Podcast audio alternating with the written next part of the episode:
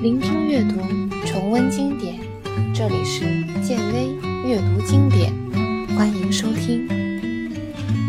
今天继续为您带来英国作家 George Orwell 的传世之作《一九八四》。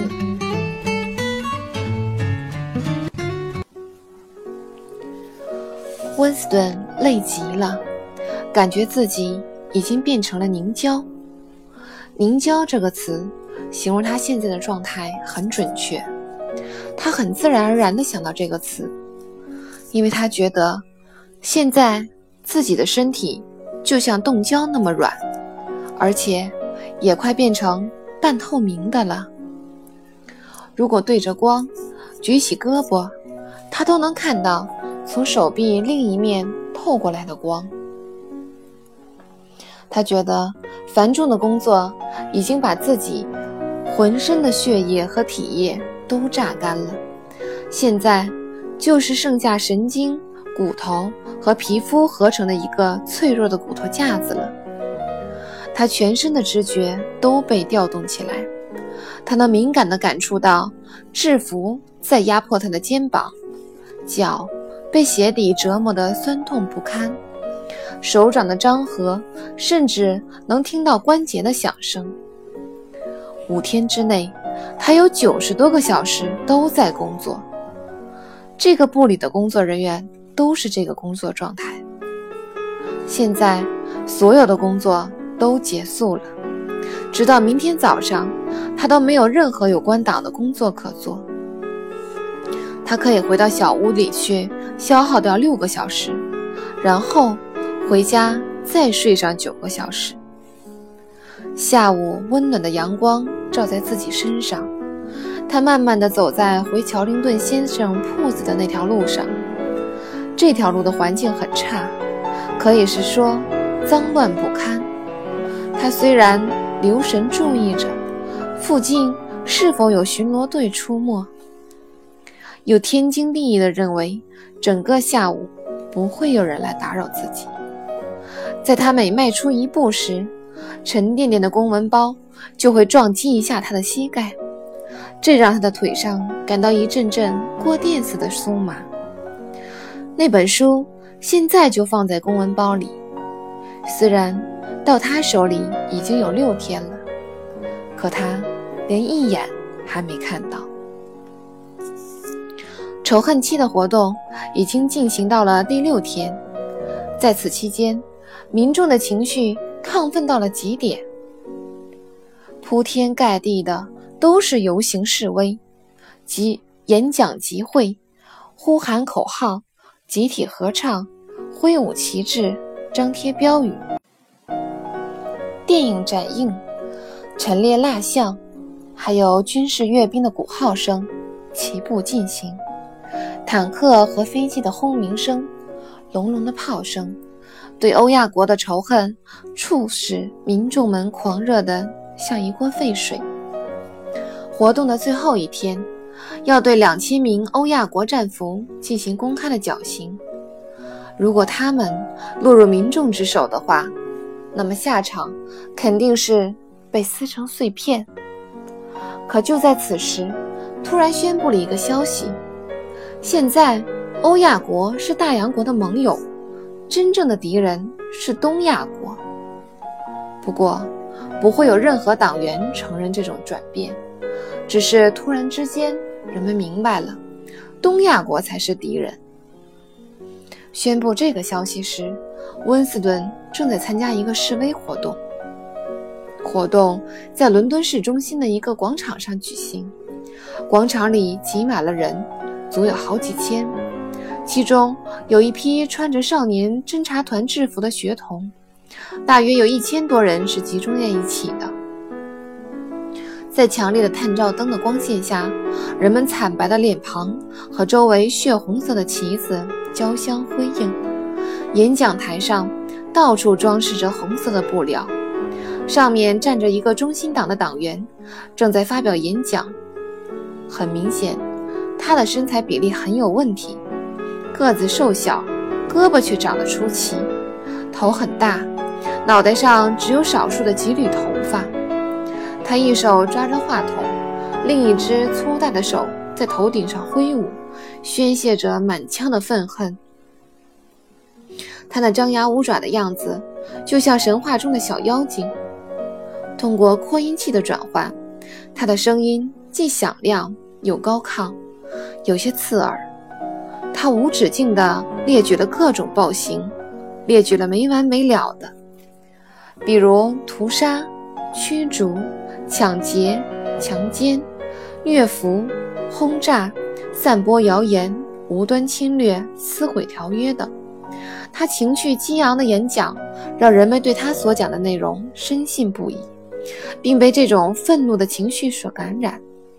每隔几分钟，群众就会无法抑制地提高嗓门，掀起一股激烈的热潮，淹没掉演讲人的声音。最野蛮的咆哮声的发源地，正是那些学童们。这种情况大约持续了二十分钟后。一个通讯员匆忙走上讲台，递给演讲人一张纸条。那人不停顿地继续演讲，同时打开纸条看了一眼。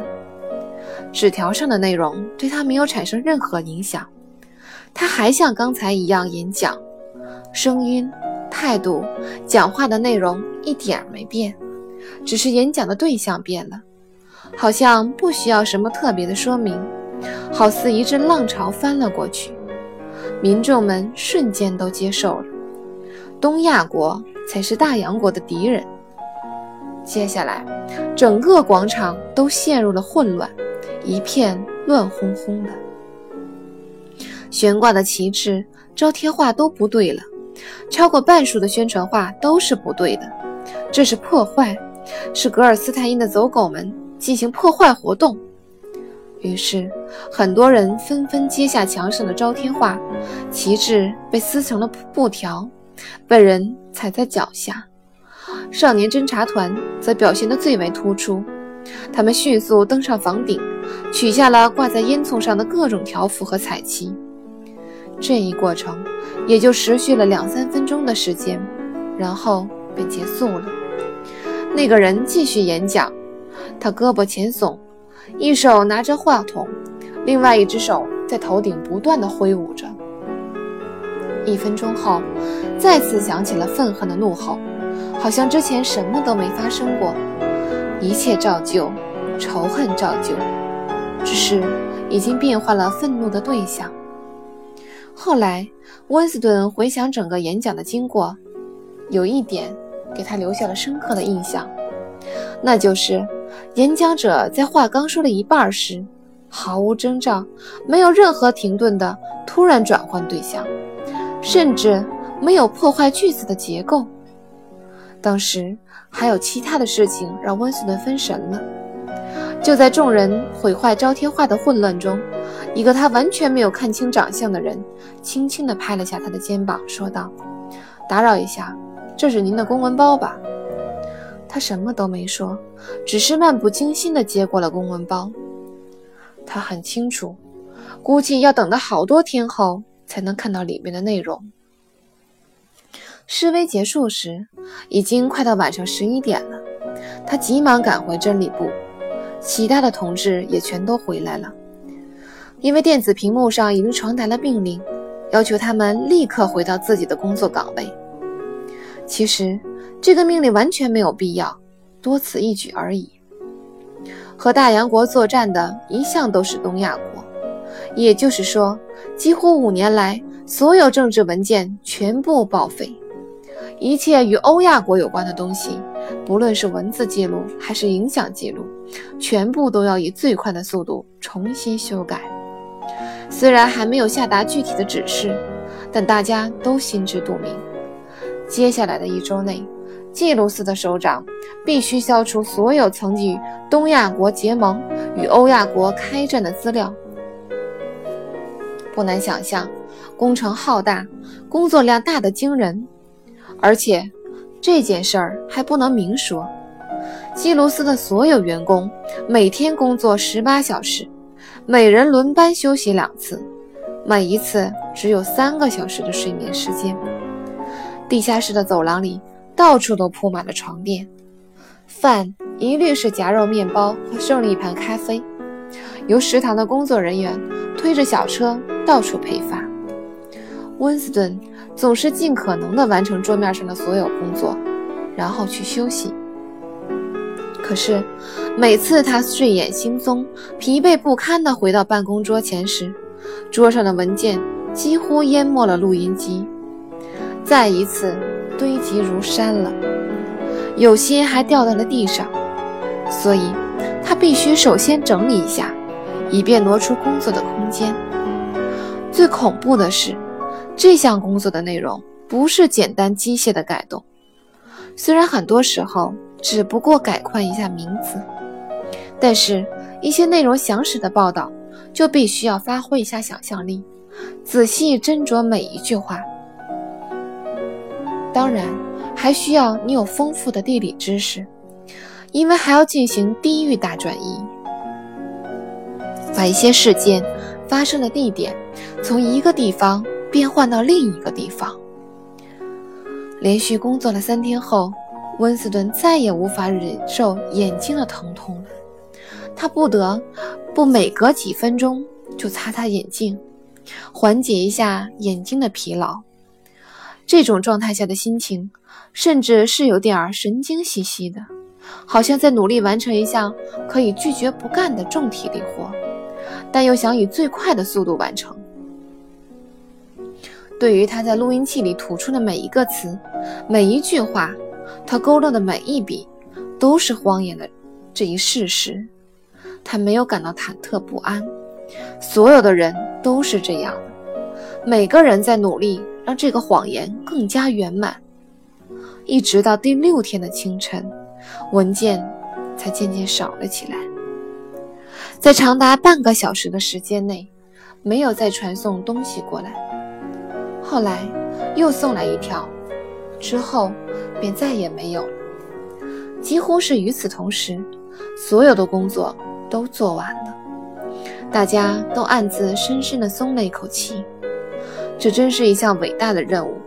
但是不会有人提到这件事。现在不管是谁，都无法用文件来证明大洋国曾经同欧亚国开战这一事实。中午十二点，工作人员都接到突然通知，从即刻起全体休息，放假到明天早上。在此期间，那个公文包始终不曾离开温斯顿的身边。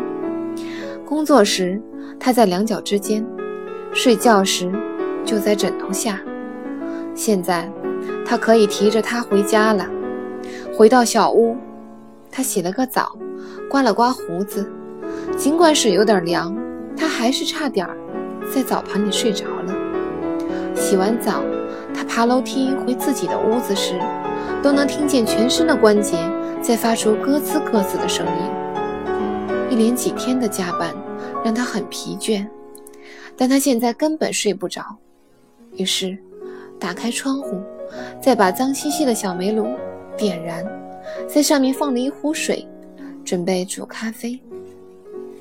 他知道，要不了多久，乔丽亚就会带着另一本书回到这里。他在那张有点窝囊的沙发上坐了下来，松开公文包的大口袋，把里面的书。拿了出来，这是一本没有经过正式装订的黑皮厚书，并没有把书名和作者名字印在封面上，内部的字体也不太符合规矩，一看就知道这本书经过多次转手，装订的一侧都有点揉烂了，书页很容易脱落出来。书的扉页上印着“寡头政治集体主义的理论”。与实践，作者伊曼纽尔·格尔斯坦因。温斯顿读了起来。第一章：无知就是力量。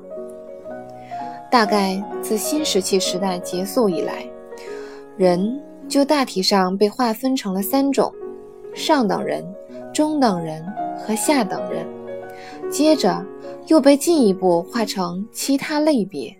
并有各种各样的名字。随时代的进步，他们的相对人数和他们之间的态度也不断的发生变化，但是社会的基本结构没有改变。即使是发生了大的动荡，甚至是一些无法挽回的局面，原来的格局也总能在一段时间后重新恢复，就好像陀螺一样，无论你朝哪个方向推着它转，它都能恢复平衡。这三种人要达到的目标是完全对立的。温斯顿停了停，享受着现在安心而又舒服的读书的感觉。现在。他拥有自己的私密空间，既没人监视，也没人偷听，不需要时刻警惕背后会有人在偷看，也不用心虚的把书合上。夏天的空气里透着甜蜜，就好像爱人的吻。远处隐隐约约地传来孩子们的叫喊声，屋子里非常寂静，只有时钟不停地滴答着。躺在了沙发上。把脚搭在壁炉的挡架上，他想，这简直就是神仙般的生活。如果这种生活能够永恒，那该多好！当人们得到一本注定要反复阅读的书时，往往会漫无目的的随便翻开一页，并读上一段。温斯顿就处于这种状态。他正好翻开第三章，于是。他又开始读了起来。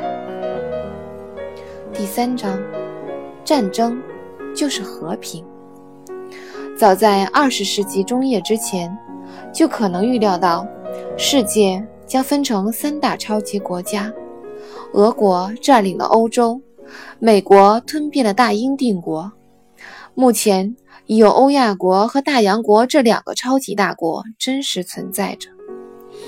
第三个超级国家是东亚国，它是在经过十年混战以后才又出现的。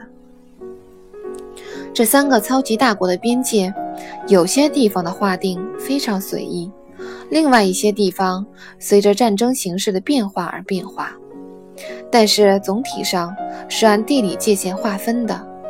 整个欧亚大国的北部，从葡萄牙到白令海峡，属于欧亚国。南北美洲以及包括英伦三岛在内的大洋洲、大洋大西洋诸岛、澳大利亚和非洲南部属于大洋国。和这两国比起来，东亚国比较小，它包括中国和中国以南诸国、日本各岛等。其西部边界还不是很明确，经常有变化。